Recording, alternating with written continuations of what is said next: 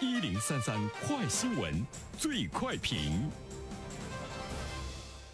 焦点事件快速点评，最快评。接下来我们关注国内首部地方性健康法规《深圳经济特区健康条例》将于明年一月一号在深圳正式实施，其中明确提出推行强制休假制度。对此，有请评论员袁生。你好，袁生。你好，晨曦。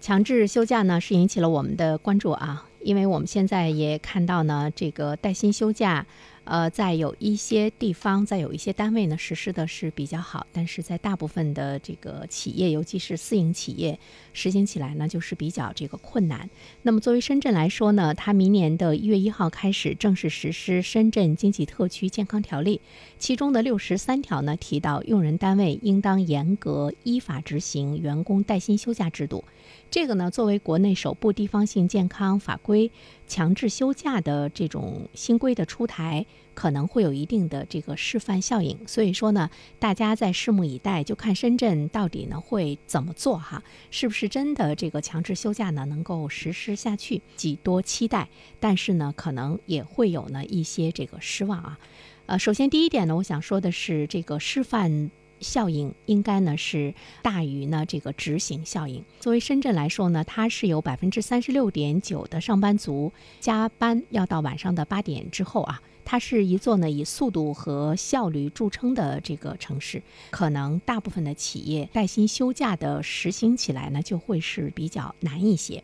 那么，作为这样的一座城市来讲，呃，它的强制休假的示范效应，说明他们比较关注员工的健康的呃生活啊，健康的这样的一种呢这个工作状态，在全国来说呢是有一定的这个引导作用，也是呢在向大家呢倡议说，没有健康的生活、健康的身体，就不可能有效率的工作，也不可能呢永远会有一座呢有速度和有效率的城市。但是为什么我们说它的示范效应呢？会大于它的执行效应，因为带薪休假呢这件事情，你怎么样去监督？工作量呢真的是不小，一家一家的单位，一家一家的企业去查，如果单位没有落实的话，你怎么去处罚？所以呢，这个难度呢会是比较大。其实带薪休假呢是需要企业。自主的、主动的去认识到的这样的一个问题，单单呢是从法律方面、法律层面的这样的一个规定，即便你是强制的话，其实最终呢未必呢会有一个强制的这样的一个结果。比如说，在我们国家，我们九五年出台的劳动法。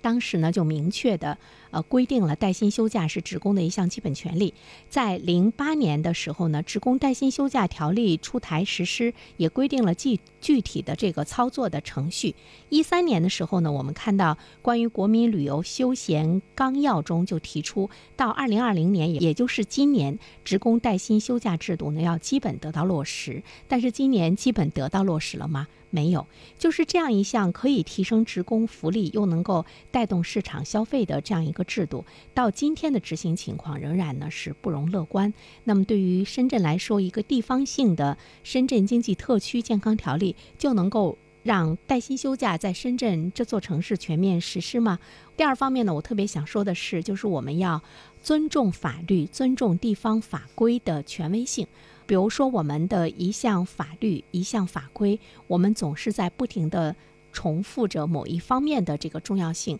但是呢，让老百姓、让民众呢感受到你不断强调的、不断强制的这些来保护，或者是呢来这个强行保护老百姓权益的一些规定。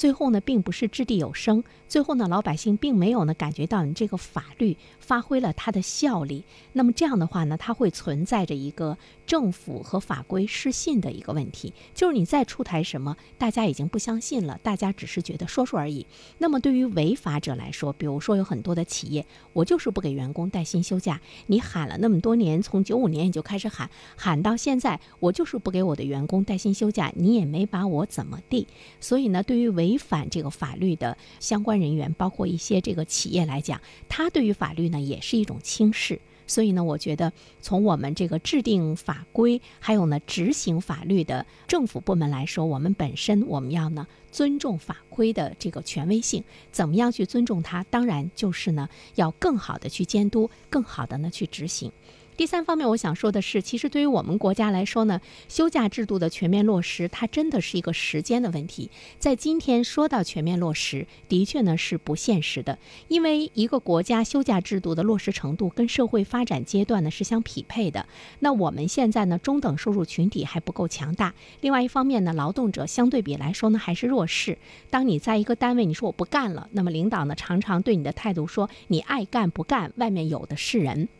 所以呢，保护劳动者权益的问题，当然呢就不会呢被这个重视。客观的来说，发达国家的带薪休假也是在近几十年才普遍落实的，也就是在它的这个发展跨入到中高收入阶段。普遍富裕之后，那么我们才会看到呢带薪休假的真正的落实。当然，我们要有希望，这种希望来自于两个方面啊，一个呢是我们的主动性，包括深圳的这次经济特区的健康条例强调了强制的休假，就是呢在法规方面、政府态度方面的一个主动性。另外一方面，我们也会看到新生代的劳动者他们的这个权益诉求也倒逼着一些用人单位改变了用人方法，这个呢也是我们的一种主动性。怎么说呢？一起努力吧。好了，晨曦。